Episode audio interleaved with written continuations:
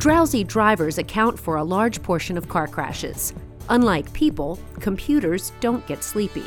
Could self driving cars be a safe alternative? This is Innovation Now. The Fatigue Countermeasures Lab at NASA's Ames Research Center is primarily interested in sleep, or lack thereof, as it concerns pilots and astronauts who may be fighting fatigue on the job. Since driving is similar to flying, the lab decided to study the effect of fatigue on drivers, operating both manual vehicles and today's partially automated self driving vehicles.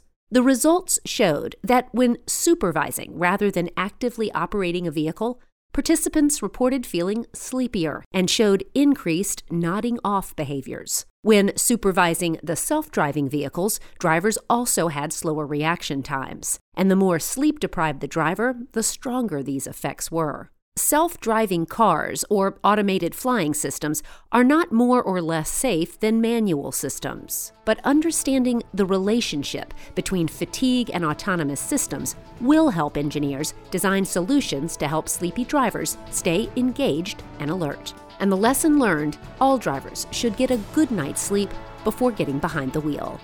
For Innovation Now, I'm Jennifer Pulley. Innovation Now is produced by the National Institute of Aerospace through collaboration with NASA.